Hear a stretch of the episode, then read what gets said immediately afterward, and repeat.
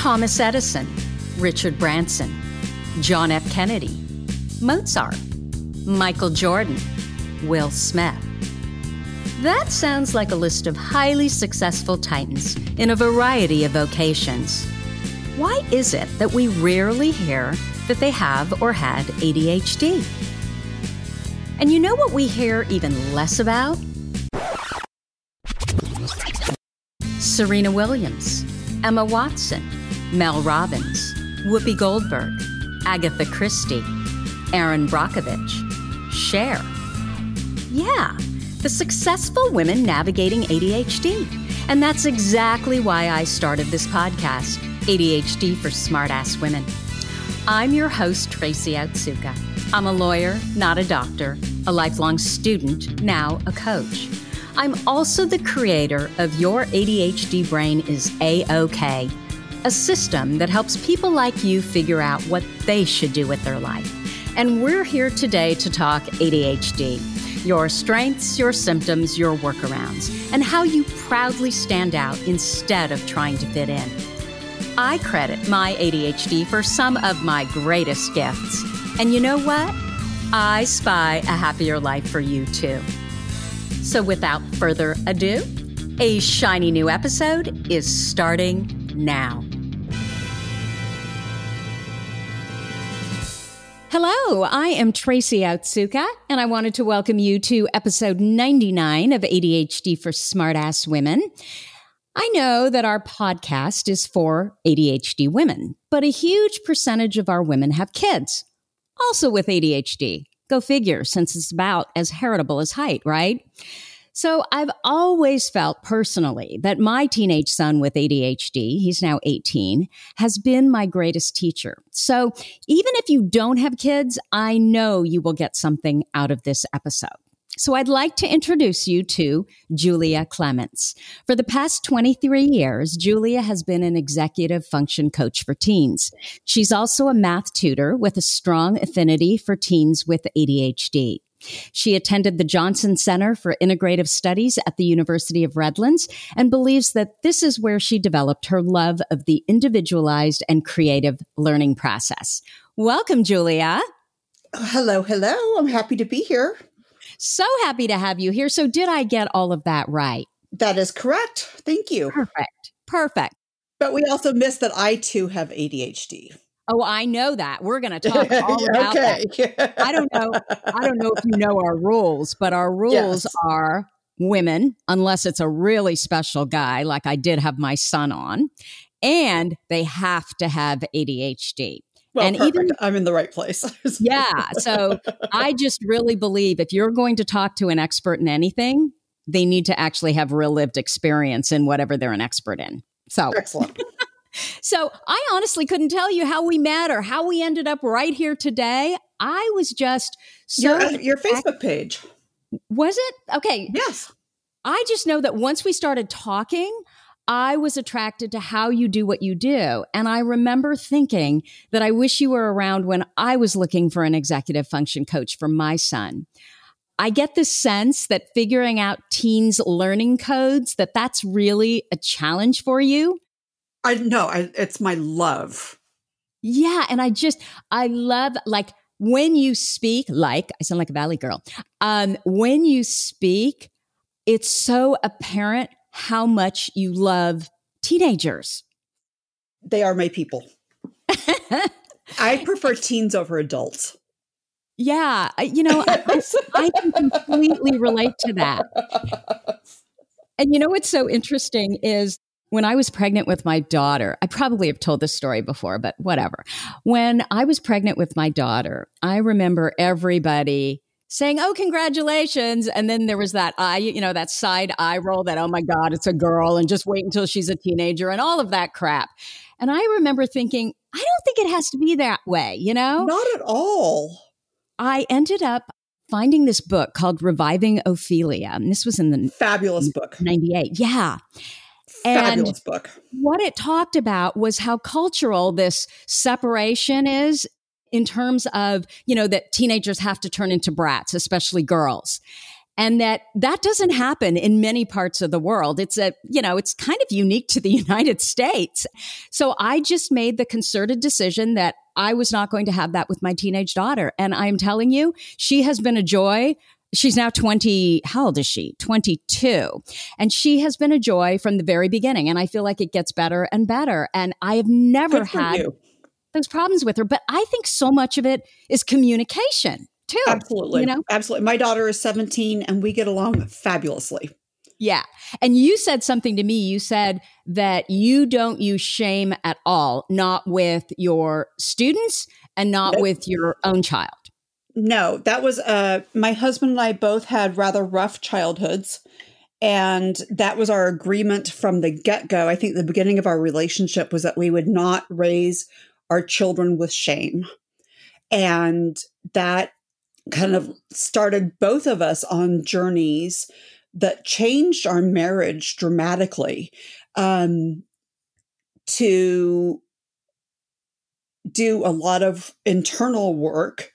And then also, I have been in therapy most of my daughter's childhood, doing internal work to be a better parent and not use shame, learn better methods of parenting, and at one point, I graduated therapy. I've since have gone back, and my therapist sent me a note telling me that counseling me has been a great honor and that she has learned from me how to be a better parent. And uh, it was just such an honor to get that note. I just, because I've just created so many creative ways of handling situations to not have shame, and to be creative and productive in outcomes and ways of handling situations. And I think that's just because I've been working with my students for so long, longer than I've been a parent. And I think I've learned so much from the families that I've worked with in tutoring because I see so many different parenting styles and so many different personalities in my students that I've learned that it's not one method fits all. It's not, there's not one parenting style, there's not one child style. It takes creativity. And there's really endless opportunities to figure things out. That's exactly how I feel about the ADHD brain. You know, they want to put us in this box, but the problem is that all of our interests are different. So how we handle what it is that we need to handle is usually different and what works for you may not work for me. So it makes so much sense. And the other word that I heard you use a lot was you used the word fun. And I personally know how important positive emotion is. And so there was just something that connected me to you immediately and got me thinking, gosh, I wish she had been around when my son was 12. I wish I had been there too. I know. I would have loved to have worked with your family. yeah. I also know that you're a huge proponent of Sarah Ward's executive function programs, Absolutely. which I also remember looking into for my son, and I still don't quite understand like how are they different? What is it that she does? So I want to talk about that too. But before we go there, can we just talk about your ADHD first? Okay. so can you tell me, Julia, when were you diagnosed? I was diagnosed in my 40s, not very long ago, actually. I kind of backed into an ADHD diagnosis. I had already been medicated. What does that mean? so, um, I have bad depression from my as a residual from my childhood. And fatigue is a big part of that. And so my doctor has had me on two stimulants, Concerta and on Nuvigil so with those we've my doctor and i have had a number of conversations and this is my neurologist psychiatrist. He and i have had a number of conversations about not only how it's affected my fatigue but how it's affected my executive function. And i keep discussing my adhd since i'm so well versed in this. So i've been convincing him over the years that it's these are diagnoses that I have. And I finally brought in a questionnaire, an ADHD questionnaire, and gave it to him. and he's like, okay, fine, you have ADHD. and he like put it in my chart. so you have all along known you've had ADHD, like for how long? I think I suspected it as a child. Got confirmed while I was tutoring students who were diagnosed with ADHD because I had so many parallels with my students. And reflecting back to my childhood experience in school and reading about ADHD for my students so that I knew what I was dealing with and how to support them and, and give them supports and coping skills. I started realizing that even as early as preschool on the playground, I, I would get shamed for having boy energy. Oh, geez. And in elementary school, that I would have certain disruptive behaviors, that I, I had somatic behaviors, and I would always get shamed for wanting to go to the nurse's office because I wasn't feeling well when I was acting out things that were happening at home. So explain som- somatic behaviors. So somatic behaviors are that I was feeling ill, illness in my body. Mm. That was really psychological. Mm-hmm. And I was acting that out. And then there was one time when I was really feeling ill, ill. I always had, an, I remember second grade, I always had an upset stomach and I needed to go to the nurse's office. And my teacher was like, You always say you have to go to the nurse's office. You're not going to go. And then I threw up all over my spelling book. and then, Good for you. Right. And then she made me use that spelling book for the rest of the school year. Oh, it was just horrible. Those people should not be teachers. I no, and it was horrible because I actually really liked her as a teacher. But I mean, that was so punitive. It was just awful. So, what other symptoms did you have in childhood? You had boy energy, meaning you were hyperactive, right? I was you hyperactive. Were- so, then at one point in middle school, when we moved back to California, so I was always very, very bright. So, one quarter, I had straight A's on my report card and then straight U's, unsatisfactory for my citizenship. okay. And I was called into the vice principal's office and the counselor's office, and I was informed that I would not be allowed to get straight A's for the semester if I had straight U's for my citizenship. And citizenship would, was behavior, basically. Behavior, yeah. that they would and, not allow that. You know, I'm I've got like going through this loop in my brain right now. This this whole idea of boy energy. I mean, what the hell is that, right? No wonder girls struggle so much to get diagnosed. right. Right. And so, and I have this daughter who also had tons of physical energy. And I worked so hard to give her positive outlets for that energy. I mean, she was very physically adept early. She walked at 10 months and then we moved when she was 13 months. And the first night that we were alone in our house, we were eating pizza in front of the TV, and all of a sudden we noticed that she was gone, and we heard a noise in the kitchen. We go in the kitchen, and she's climbed on top of the kitchen table and she's eating pizza. and two weeks later, she climbed on top of the kitchen counters and on top of the refrigerator. Oh, jeez. She's 13 and a half months old.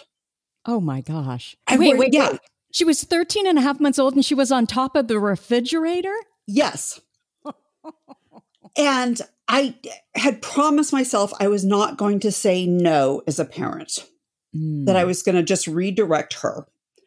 And that's tough when you're dealing with safe boundaries. And so I started calling outlets and coffee cups and things hot. Mm. And so she eventually would point to hot things and say hot and shake her head. And then I would have a little song for things. This I did say no in the song. I would say not for the babies, not for the babies, not for the babies, no, and do a little dance as a distraction to get her away. So we didn't have a dining room table for this house yet. The climbing was not going to end, right? She's a climber.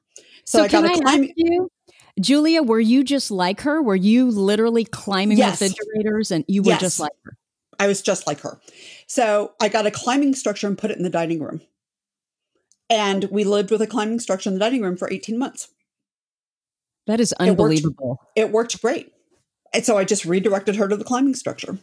And people thought we were nuts, but it worked. So, in your family, when you were growing up and you were climbing all over the place, what happened? I was shamed. Okay. So from the time you were literally a baby. Yeah. Did you have other siblings? I had a younger sister who was perfect and still oh. is just perfect. Okay. Yeah. So you were the bad one and she was the angel. Yes. And she was a Klingon. My mom called her the Klingon because she was always just on my mom's leg or had to be carried by my mom. And then I was running around like a wild child. okay. But you did not struggle in school, it sounds like. It sounds like that was easy for you, the actual learning part. Eventually, I did start to struggle because I got disorganized and I got bored and disorganized. And when um, was this, like grade wise? Starting in high school and then some in college. I call it, I mean, like 20 page papers became too difficult. So the college program that I went to, we could contract classes. So I knew I wasn't great at long tests. So I would contract to do papers instead of long tests. I knew that my recall memory wasn't great.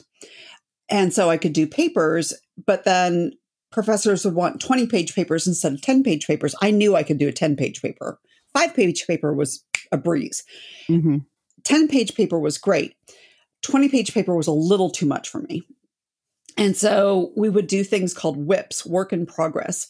And I remember sitting the end of my last semester of college, and I had this WIP from three years prior, and I was working on a 20 page paper about Angela Davis, women racing class. fabulous. Which was a fabulous paper. I loved it. I loved what I was learning, but I was like, I was like, how am I getting 20 pages? This just makes sense to me. I mean, the first 10 pages just poured out. And then this wonderful professor just went ahead and sent the eval that I passed the class and did a great job in the paper. And I just sent her what I had.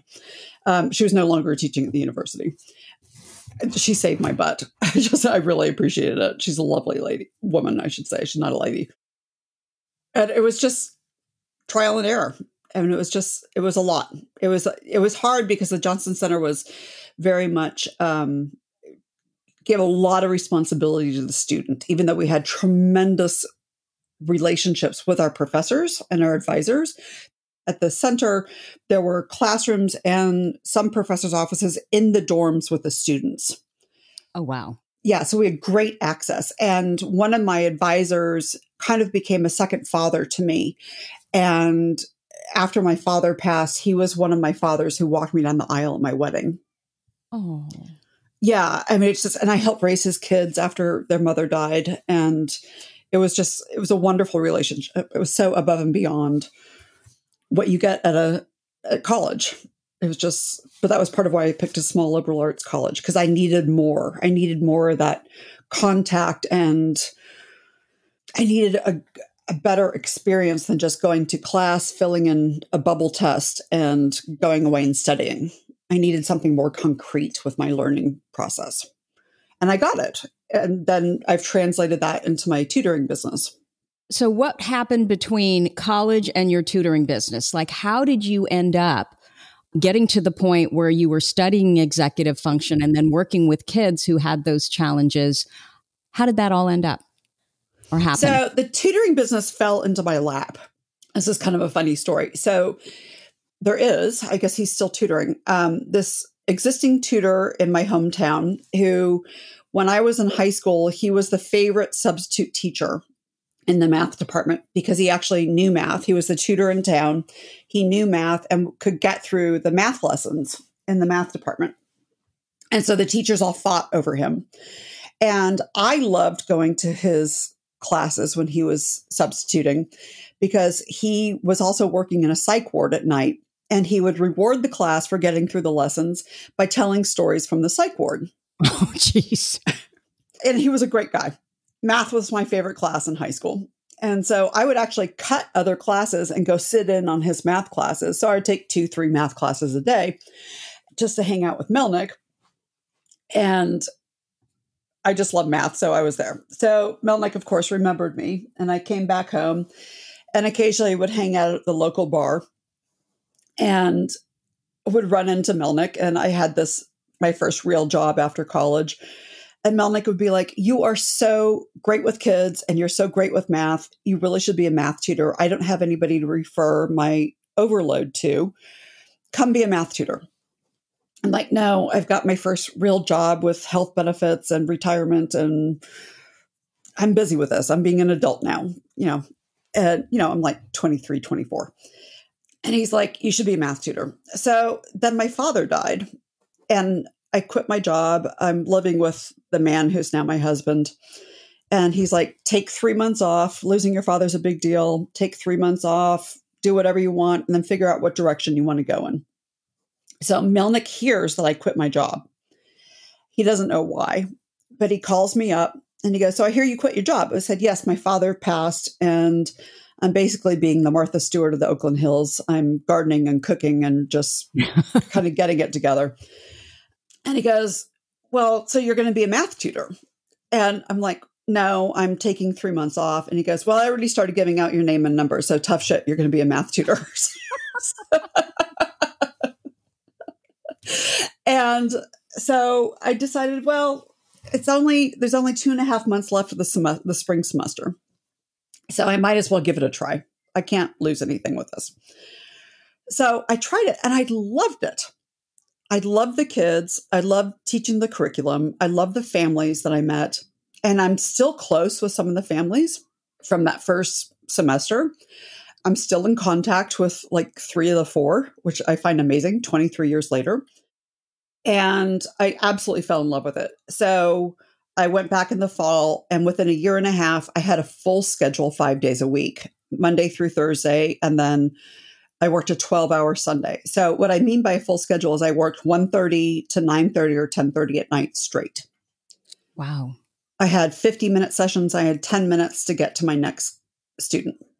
So Julia, had you always had a real interest in math? Has that always been super easy for you? Super easy because it's black and white. You get it right and you're done and you move on. Yeah, but there's so many steps and there's so many places to mess up along the way but it's so it's creative. There's multiple ways that you can get there. Oh my gosh, you're the first person who I've heard describe math as creative. I just love this. but that's, I mean, yeah, I mean, I find it creative. I mean, but I only teach through pre calculus. So, what I say with math for teens is that I speak teen, is that I don't get into the heady math of college level. I'm not there. But for high school math, I'm there and I can speak teen and I can be super creative with it. I do mnemonics for kids who need to do mnemonics. I do kinesthetic math. So kids who have a hard time remembering the patterns, we do body movements to help them remember. And I've had to contact teachers by email or phone and explain that the kids are not cheating. It's just the way that they need to remember the math steps. So you actually look at the child and together you figure out what works for them to understand math. Exactly. Hmm. How many tutors do that? I mean, I don't, teachers don't do that, right? They're basically given the book and they teach one way. And if you don't get it, you're kind of left behind. Right. Exactly. And that's really for teachers who expect that exact method, it's really not fair. So for kids who don't understand that exact method, I teach them other methods and then we back into the teacher's method who for teachers who have to have their exact method, which I find shameful. Have you ever had a student that was really bad at math that you weren't able to help? No. well, because you said something to me about. I've had students that I haven't been able to help because they utterly refuse to work with me. Okay. Okay. But uh, you said something that led me to believe. So I have this belief that all ADHD brains are brilliant in something. And you said something comparable to that, but it was around math. And what I heard was that you believe that everyone can learn math. There is no such thing as I can't do it. Absolutely. Absolutely. Everybody can learn math. So I had one student early on, and she and I, at this point, she's in her mid 30s, and she and I are good friends now. And I go and play with her little kids, and when I visit her, and she, I adore her. She's a dear friend now. So when she was in high school, she was getting tested for learning differences because she could not learn math. And, but they couldn't really find anything. And so the student and her mom were starting to believe that she was just dense. Mm. And I was tutoring her best friend, and they were like, let Julia try and work with her. And we spent a couple of emotionally painful years, and she needed to have this emotional process going through learning math. She need it was like she needed to go through the Kubler-Ross stages of grief of letting go of her old beliefs that she couldn't do math. Wow. And coming to believe that she could do math. I mean, she cried. And this was the student that I developed the kinesthetic learning for. We had like all these uh, Saturday Night Live movements, like, you know, the staying alive with the hand on the hip and the other hand going down to the left left hip and up right in the in the sky. And it's and that was the first student that I had to talk to the teachers about that she wasn't cheating. That she just needed these and we had all these hand movements for her to remember the processes for math. And eventually she grew out of that. And eventually she got to being an a student in math. It took a while but she got there. And it was really an emotional process i mean she would sob during sessions and her mother was in disbelief that this was really going to happen. And it happened. It you know i'm like trust me. This is we're making progress. This is going to happen. And then she ended up having me tutor her other three kids. And every kid was different. And i, I loved those families where they had three or four kids and every single kid was a different personality. I love families like that. So julia tell us what exactly are executive functions so through this math and learning and especially working with kids with learning differences and adhd i started to understand executive function. And executive function is a family of differences like recall, struggling with a multi step process, initiating completing tasks, short term memory, paying attention, time management, planning, organization, keeping priorities straight, staying focused on a task, and being able to monitor self and behavior, progress, and emotions. How much does that align with ADHD? Yeah, it totally does. And I would suspect that not every student struggles in all those areas, right? No, not every student struggles in all those areas. But those are all things that, you know, like when we're in preschool, we get the tray of toys and play with the tray and put it back on the shelf, right? Mm-hmm. And they're teaching us executive function skills with that. So all of our education, they're teaching us executive function skills.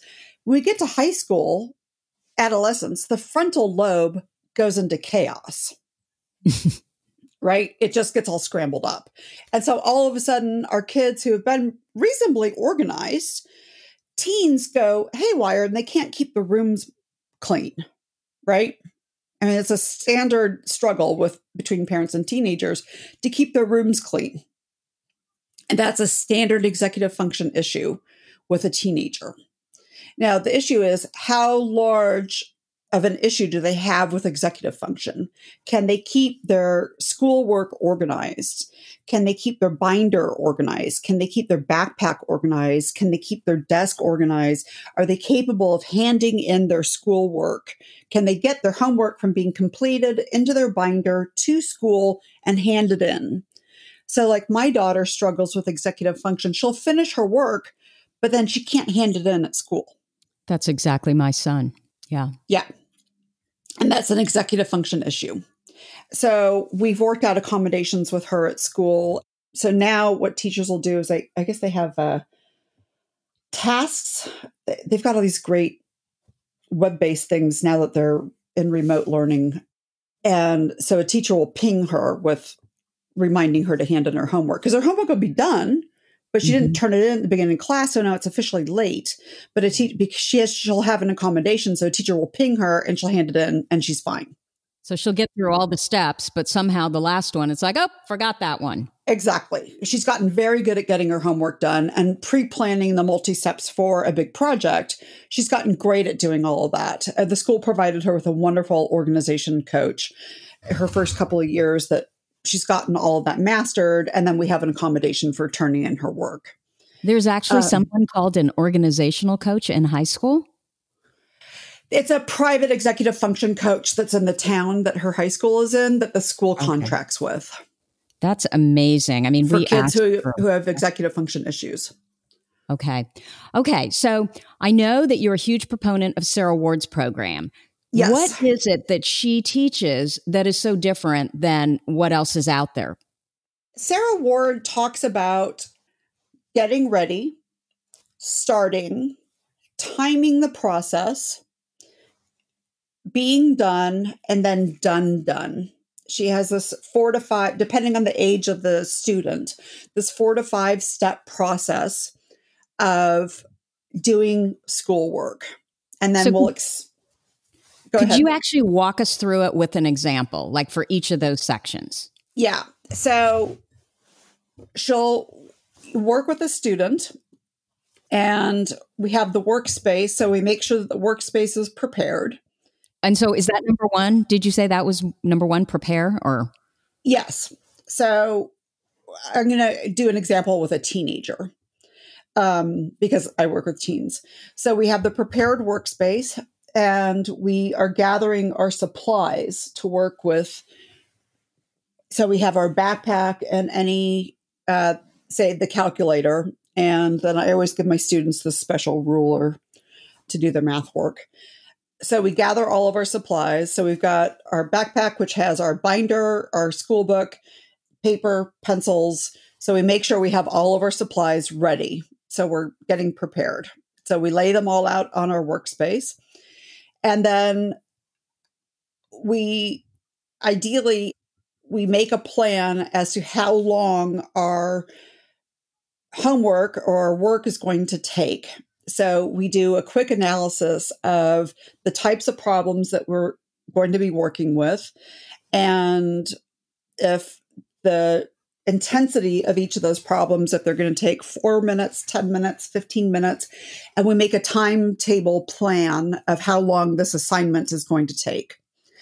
And depending on the if the student is struggling with time management, we may use a time timer clock do you know what that is?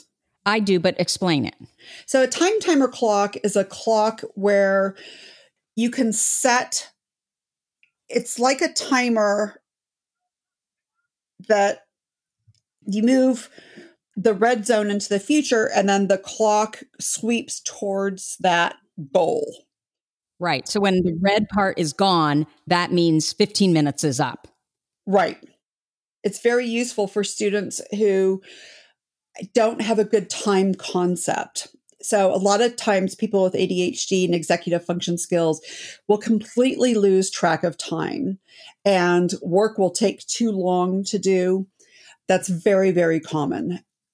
And so, a time timer helps them to develop an internal gauge of time. So, sometimes with students, or what I will do is I will set the timer on my. Sorry, it uh, went off. what? Didn't you hear it? It oh, just oh, was that beat. your time timer? I was messing around with it and I thought I turned it up, but I didn't. So sometimes what I'll do with work is I just set the timer on my phone, or especially if I know I'm in a hyper focus mode and I only want to give myself so much time to do a project and then move on to something else, I'll just set the timer on my phone. Or I have this like timer die that has 15, 30, 45, 60 minutes, has different times on different sides. And I just set it to that side and pop it down and it will, it will set an alarm for that amount of time. That's um, my favorite one. The data yeah, I will I put like that, that in the show notes so people know what we're talking about. Oh, good. Thank you. Yeah, that's really useful, especially if I'm in hyper focus mode and I'm trying to get a lot done and not over focus on something. So calculate how much time our work should take, set a clock, and then do our work. And Can then I ask we, you, Yes. On the plan part where you're doing a quick analysis and you're looking at how long will it take, why are you doing that? To help the student realize that it's going to end. Oh. Oh. And so it's important that they know it's going to end, but then also to give them a goal so that it doesn't go on forever. So, especially with math, students who don't like math, they need to learn to use their time efficiently. Yeah. So I was just thinking so is that because they start working and they just get lost? And so they're spending so much time in one area and then they're still not getting it right. So then they're missing out on all the other ones that maybe they could have gotten right. Correct. So I will often stop the timer when we're teaching and then turn the timer back on when they're just doing work. Got it. Okay. Because there's a difference in the that work time, teaching time versus work time. And then when we're done, we have to get done. So we clean up, but then we have to pack the backpack back up, put all of our supplies away, and then we're done done. And that done done is because we tend to kind of blow through the last 5%. And so then we have all these little things hanging out there. Right. We got to put our homework back into the right okay. pocket to hand it in. Oh. And we have to maybe and check our calendar to see what else is going on. If there's any other loose ends we need to tie up, we need to have our backpack ready to go back to school. We need to clean up our desk, good habits. Maybe prepare for other homework that we're going to do, but we need to be done, done. So we don't leave strings hanging loose to upset mom or dad or okay so that's sort of what i understood about sarah ward's program but i felt like i was missing something. Why is it so popular? Is there literally no one who has thought this process through as far as what these kind of students with executive function deficits need there's nobody who teaches it with the exactness hmm. that Sarah does. So if you notice, Sarah has a partner, Kristen. Mm-hmm.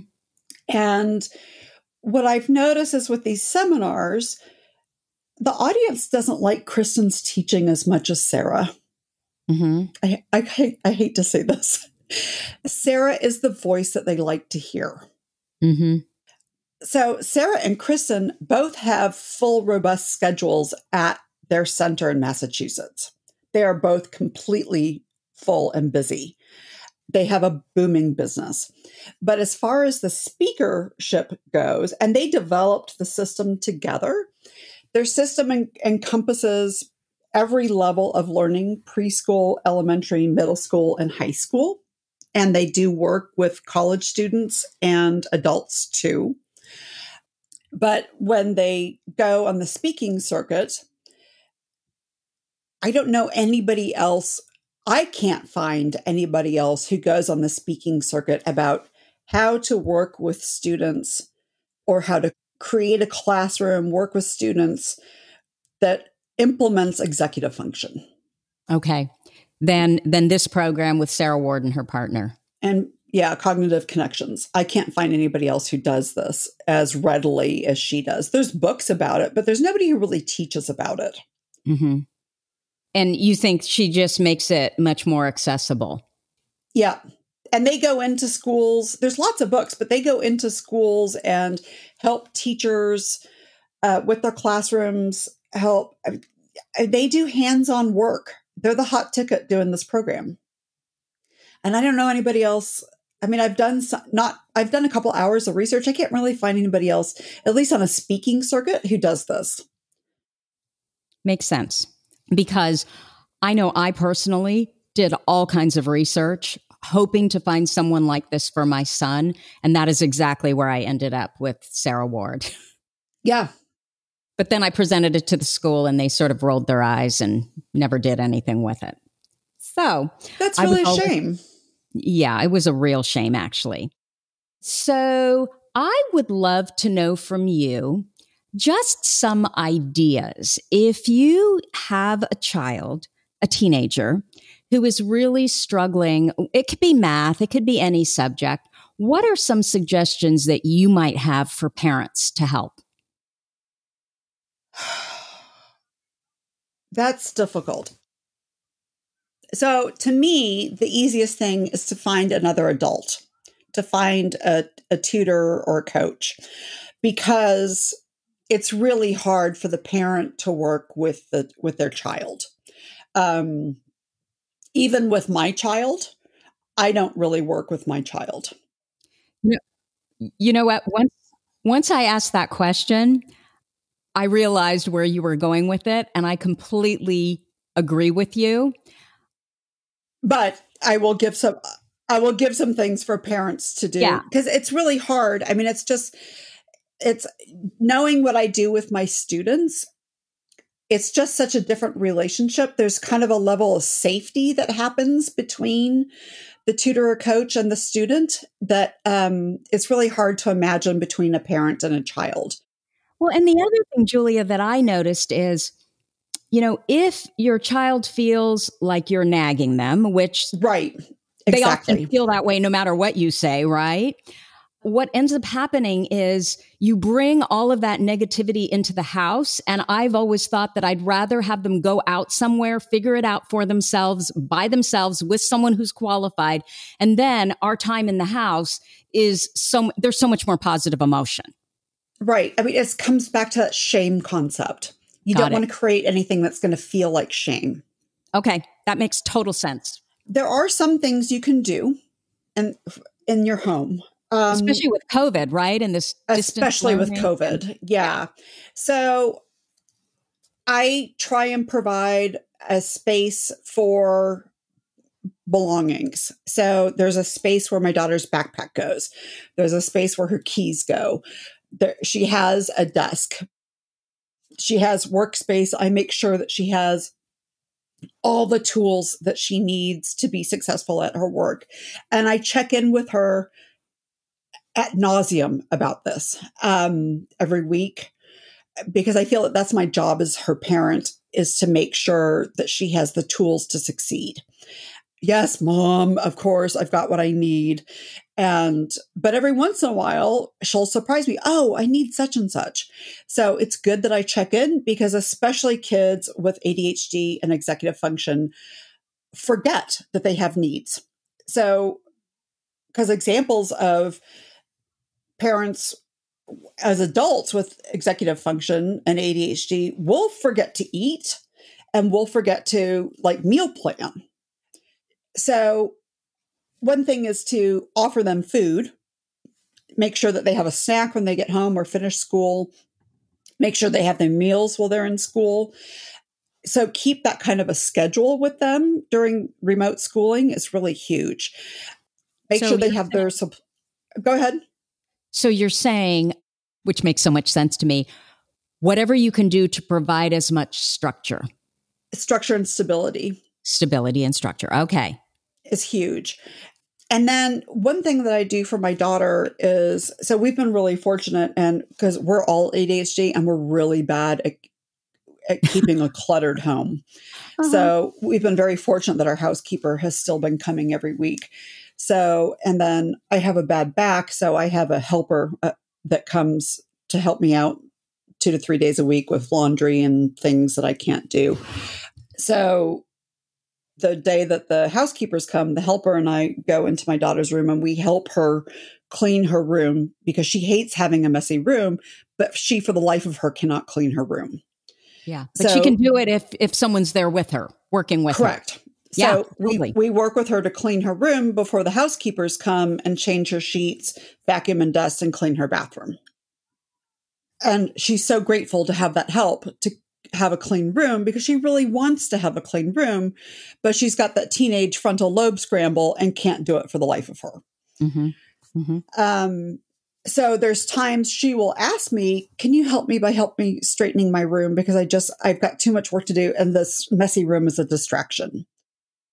So I, I ask her two to three times a week if there's anything I can do to help her, whatever it may be. So she may ask for more fruit in the house, or she may ask for help cleaning her room. One time she surprised me and asked me if we could go plant shopping um because she wanted to have green things in her room um so that kind of stuff really really helps she will ask me for reminders to help get her out the door for certain appointments which is hard for me because i'm not that great at I mean, I have to set alarms for myself to remember appointments. So I'll set alarms to help remember her to remember appointments. It's it takes a lot of work when you struggle with these issues yourself. But somehow I seem to be do- better at helping others. yeah. Do you ever sit down with her and you know, she'll come in and she'll say, "Oh, I want to get this done." And you literally just process it with her to try to figure out, okay, how does she think she can handle it best? Yes. we all problem solve. But she actually has got a pretty good handle on doing that now after working with this um this counselor the school provided her with that. Oh, the other thing that we did, she's a senior now, and the school offers college counseling. Mm-hmm. But um, in my years of working with students, what I've seen in private college counselors, that is so much better than school college counseling. And so we gave her a private counselor, and all of her friends who are doing school college counseling are fighting with their parents. Oh. And we haven't had one disagreement. Oh, well, we had one disagreement because I didn't do something on time. um, that was supposed to be done for the school because I don't pay attention to the school's emails. The private counselor has been great. She just has this working relationship with the counselor and we'll go over to her house and sit at her kitchen table or at the patio table and do work. And she's gotten eight of her applications in already. And I couldn't be more pleased. That's how my son was too. You know, he didn't even, he, you know, his last year he was at a private school, private Catholic school. And all of his friends hired these private counselors. And he was like, nope, I want to do it myself. He knew more about the schools than most of the counselors and certainly the other kids because this was just an area of interest. And he did his application, his, you know, what, what's the personal statement, all of that. He did it all by himself and got That's it fantastic. all done in advance. I was in shock. That's fantastic. Yeah. But again, it's about interest, right? If it's something they're really interested in. Right. The sustained hyper focus is impressive, though. Right. Exactly. Exactly. Okay.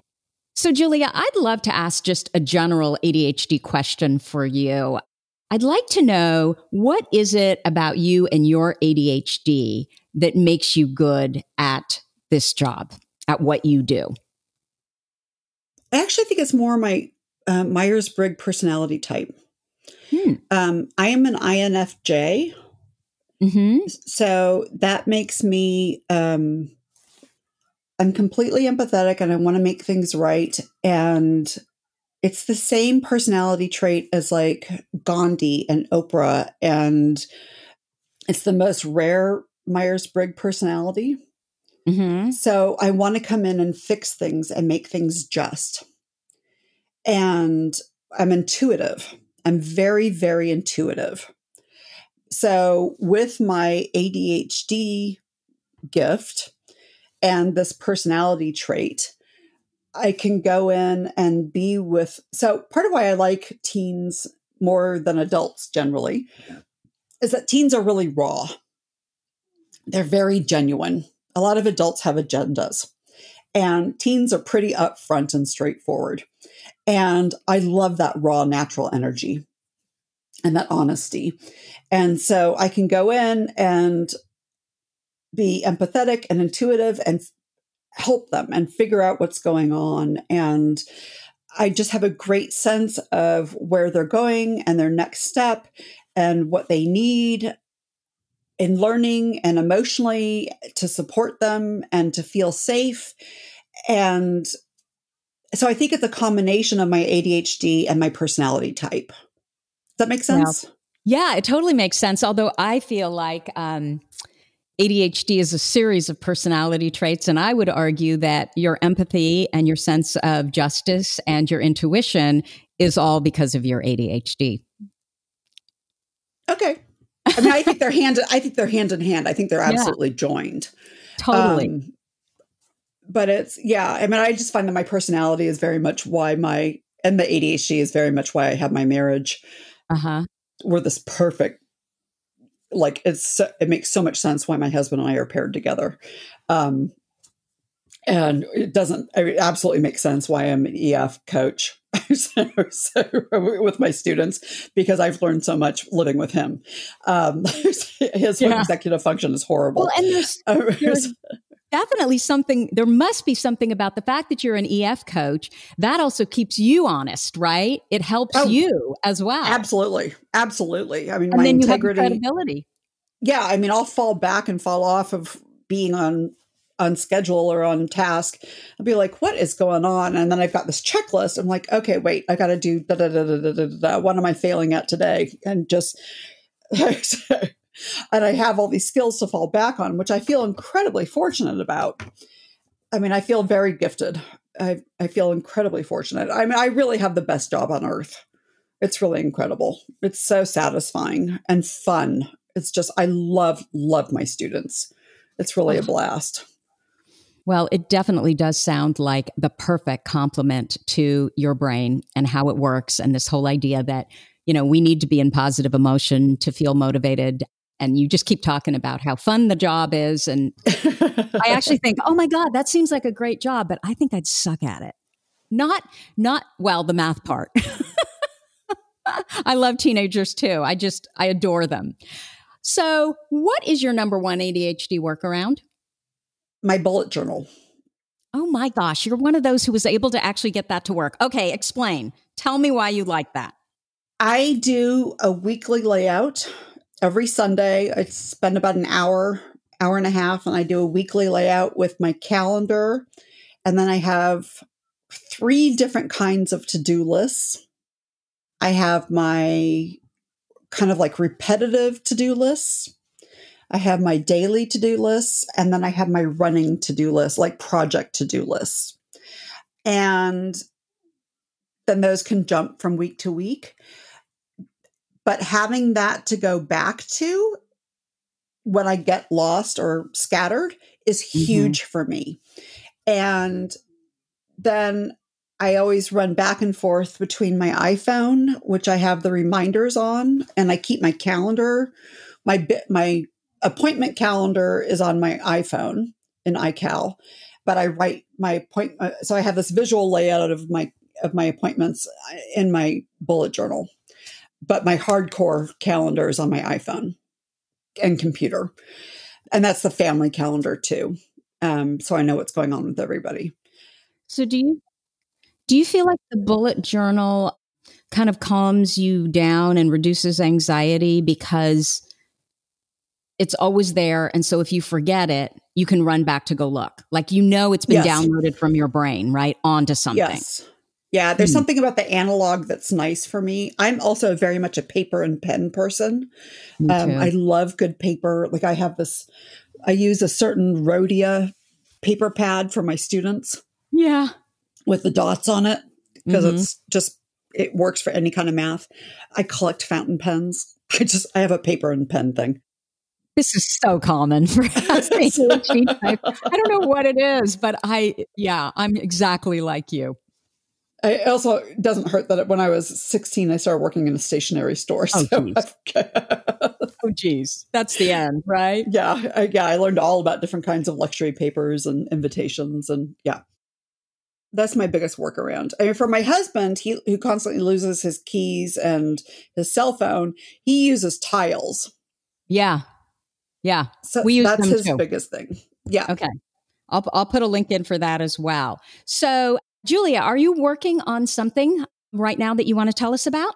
Oh, yeah. So I've expanded a new concept into my business, and that is to teach parents how to do their children's math for remote learning. Oh.